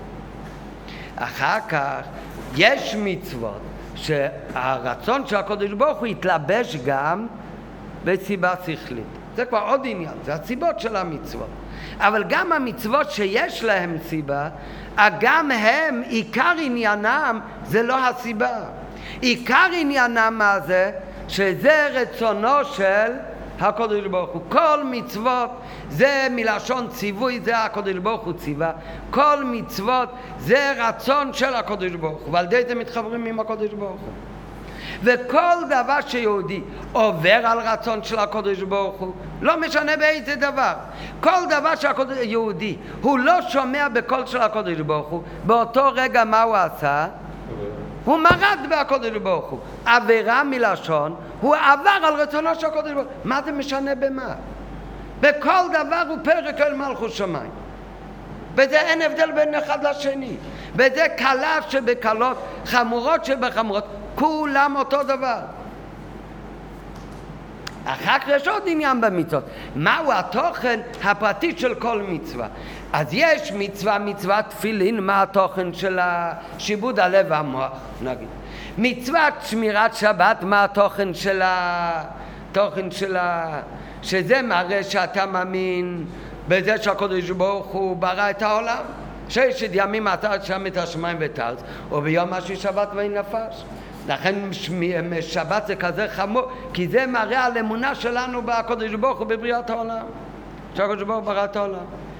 כך יש בכל מצוות התוכן הפרטי שלו. יש את התוכן של מצוות שבת, יש את התוכן של מצוות תפילין, התוכן של מצוות ציצית, ויש את התוכן של, של עבירה של עבודה זרה. בתוכן, בתוכן הפרטי של כל מצווה, אז בזה יש הבדלים. וזה, התוכן הזה הוא מבטא יותר הדבקות של הקודש ברוך הוא. התוכן הזה הוא מראה על אחדות השם. אבידזר השם ישמור זה עבירה שמראה שאתה מתנתק לגמרי. זה הכי בולט כאן. אחר כך יש עבירה אחרת שיש לה תוכן אחר. התוכן של מחלות אסורות למדנו, זה משריש בבן אדם את התכונות הלא טובות של בעלי חיים הטמאים, לכן אסור לאכול את זה. אז זה התוכן של האיסור של לאכול אה, בעלי חיים הטמאים.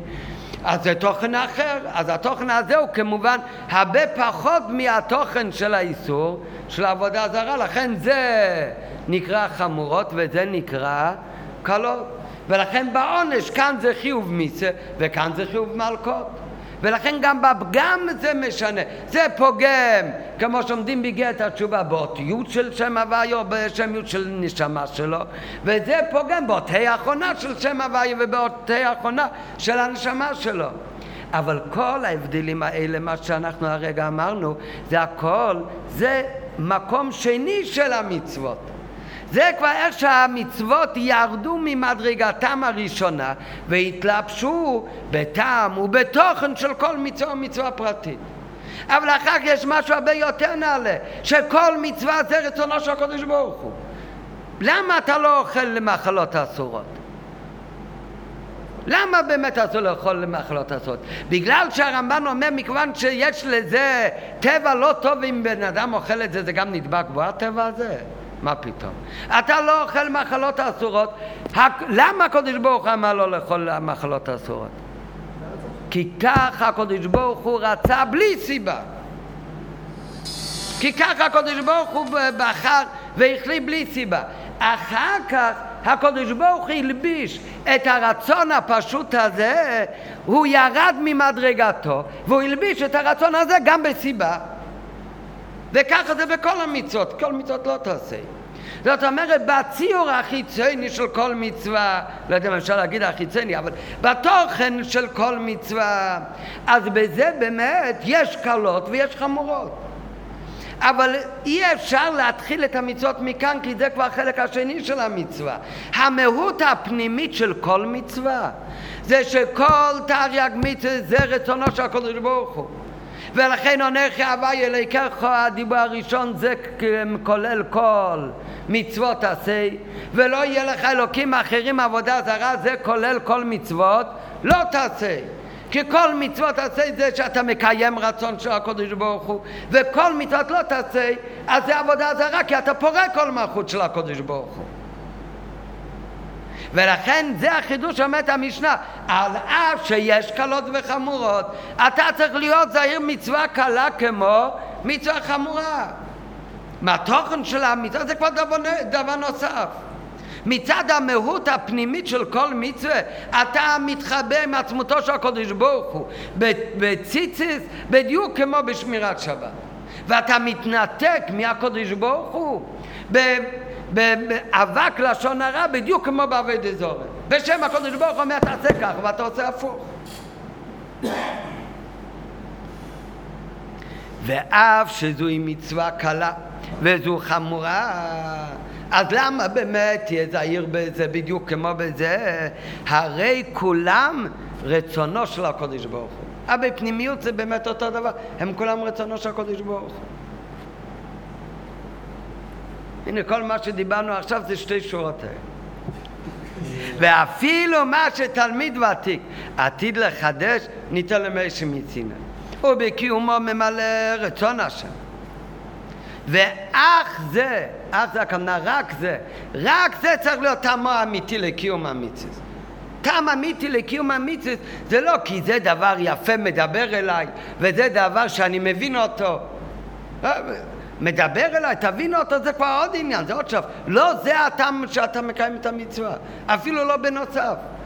הטעם היחיד שאתה מקיים את המצוות זה לא מפני השכר או הפכו, שהשכר והפכו כמו עונש שאמרנו, זה באמת תלוי ב... בתוכן של כל דבר שהוא שונה מהשני, ופשיטה שלא מפני שזה מצווה שכלית. בוודאי שלא יקיים את המצווה הזאת בגלל ההיגיון שבדבר, כי כולם הם חוק. בפנימיות אפילו אותם מצוות שיש עליהם סיבה כמו שלמדנו, בפנימיות כולם הם חוק ורצון השם, שהוא ורצונו אחד. ומקיימם, כל המצוות אתה מקיים, כיבודיו והם למה אתה מקיים יוסי? כי זה כך צריך להיות, אה? כי ככה הקודש ברוך הוא רצה. זה רצון של הקודש ברוך הוא. למה? כי זה הגיוני. הקדוש ברוך רצה שזה יהיה הגיוני, לכן זה גם הגיוני. הקדוש ברוך היה יכול לצוות שאסור לכבד אב מוזר? בוודאי, זה לא מוזר. זה רצון של הקדוש ברוך רצונו החופשי של הקדוש ברוך היה שכן תכבד אבא ואמא. וזה הסיבה שתעשה כיבוד אב נו, בגלל זה יהודי פחות יכבד או יותר יכבד? מה נראה לך?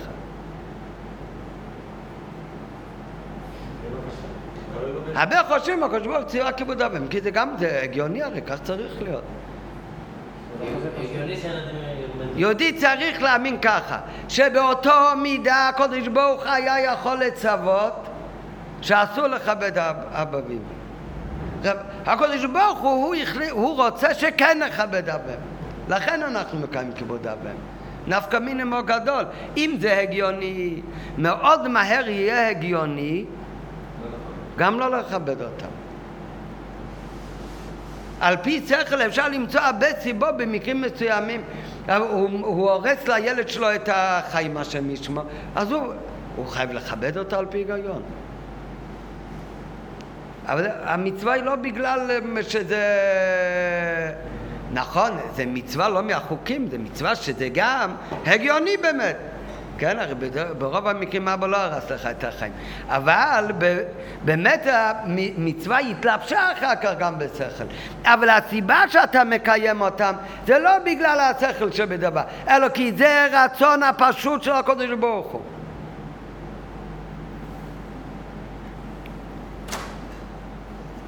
וכמובן גם מדברי הרמב"ם הידועים בקבלת עול ומסירות נפש.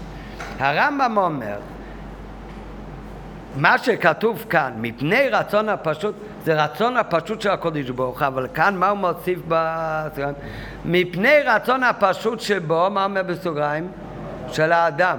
הרמב"ם אומר שבן אדם הוא על פי הלכה מחויב לגרש את אשתו והוא לא רצה, זה לא עובד תמיד, אם ירביצו לו מדברים על מקרה שעל פי הלכה על פי בית דין הוא חייב לעשות את זה. זאת אומרת שהמצווה מוטלת עליו. הבן אדם לא רוצה, אבל יש בעיה, אנחנו יכולים להרביץ לו, אבל יש בעיה שגט חייב להיות ברצון של הגבר. אולי יהיה אפשר שהוא ייתן גט בעל כוחות, זה גט פסול. אז מה יעשו אם הוא לא רוצה? אז אומר הרמב"ם, מרביצים לו, מכים אותו, עד שכופים אותו, עד שיאמר, רוצה אני. עד שהוא מתחיל לצעוק שהוא רוצה. נו, למה הוא באמת רוצה? אה? מה?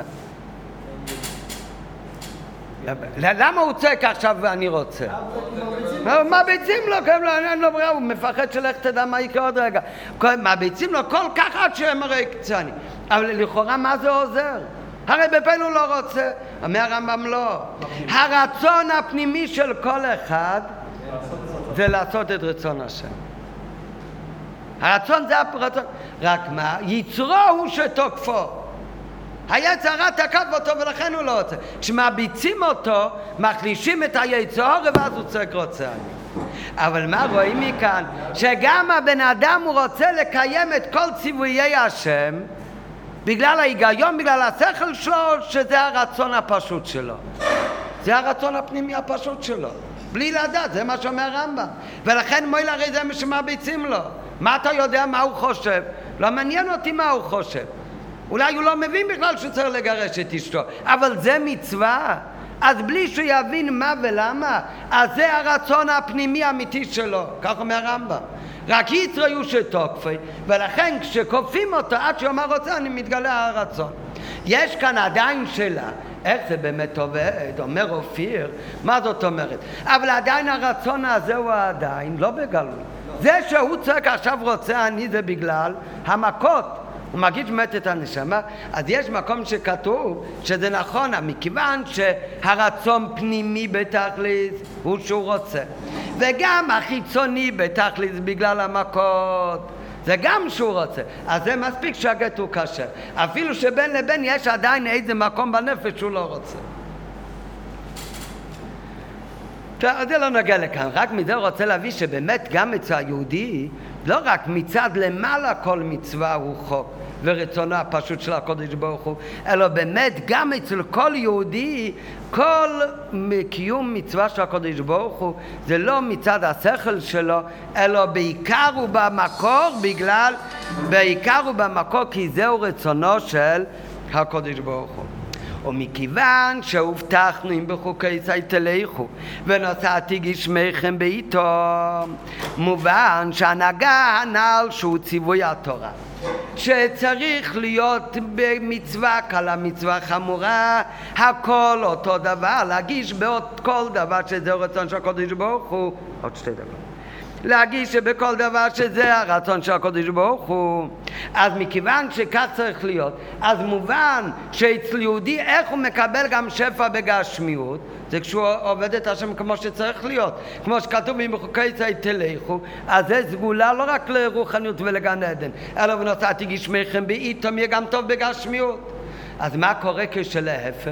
כשלהפך היהודי הוא מקיים מצוות של הקודש ברוך הוא לא כי הוא מרגיש שכל זה הוא רצון של הקודש ברוך הוא ואז הוא מתחיל לעשות הבדלים גם כן זה יותר חשוב, זה פחות חשוב שמועה זו נאה, שמועה זו אינה נאה, זה מוצא חן בעיניי, זה פחות מוצא חן בעיניי.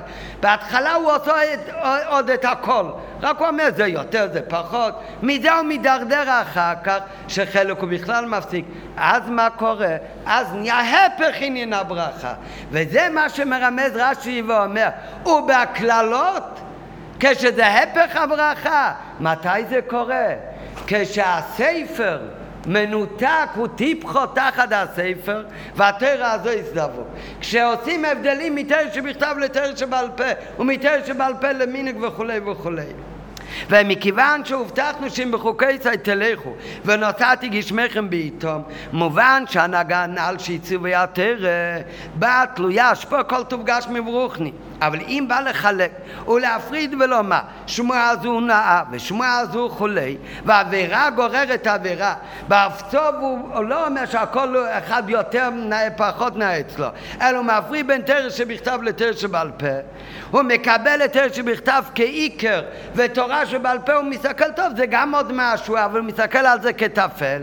הרי זה הפך התרא וזה גורם למניעה של ברכת השם וכו' של ברכות וזהו שכתב רש"י בפרשת הקללות, בכתבו, בקללות, הפך הברכה, הטיפחו, שהסימן הטיפחו בטעמי המקרא הוא מורה על הפסק ופירוט נתונה תחת הספר. והתורה הזאת דבוקים זה לזה. זה הפך הברוכה, מאיפה זה בא? זה בא מזה שמפסיקים בין בספר תורה שבכתב והתורה שבעל פה. והסיבה לפירוד הנעל, מה גורם באמת שהוא עושה הבדל? כי לא נרגש אצלו מה כתוב לפני ספר התורה הזאת, כל מכה וכל כוחו וכל מכה שלא כתובה. אצלו חסר מה שלא כתוב בספר. אצלו הכל מתחיל במה? במה כתוב. האמת אצל יהודי, איפה הכל מתחיל? לפני שכתוב. אז יהודי, איפה הכל מתחיל? זה בקבלת עול שלו. בקבלת של מלכות שמיים ובמסירת נפש, שזה למעלה מהעניין הגלוי של התורה. מאיפה הסיבה לפירוט הנ"ל? הוא שלא נרגש אצלו את הבחינה שלא כתוב בספר התרזס.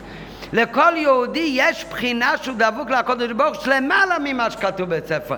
איזה בחינה זה? זה המסירת נפש וקבלת עול שהן למעלה מעבודה המפורשת ומוסברת בתמיה בתרץ שבכתב ותרץ שבעל פה בספר בתרץ. מה שאין כמי שמגיש גם מה שלא כתוב בספר התורה הזאת אצל מי שהחיבור שלו לקודש ברוך הוא זה מתחיל ומגיש את הקבלה של ואת המציאות נפש למעלה ממה שכתוב במפורש ואתה מבין הרי זה פועל אצלו. זה הקבלת, קבלת עול מלכות שמיים של יהודי, זה פועל אצלו שלא יהיה הפסק בין דבר אחד לדבר שני. זה גורם אצלו שלא יחלק ויפסיק בין פרטי התורה. ואדרבה, הוא יקיים את כולם בקבלת עול ובמסירות נפש. ועל דרך שהוא בפשטות העניין, שבן אדם שמגיש את חומר האזהרה, הוא מגיש גם את כל חולי וכל מכה שלא כתוב בספר התורה הזאת.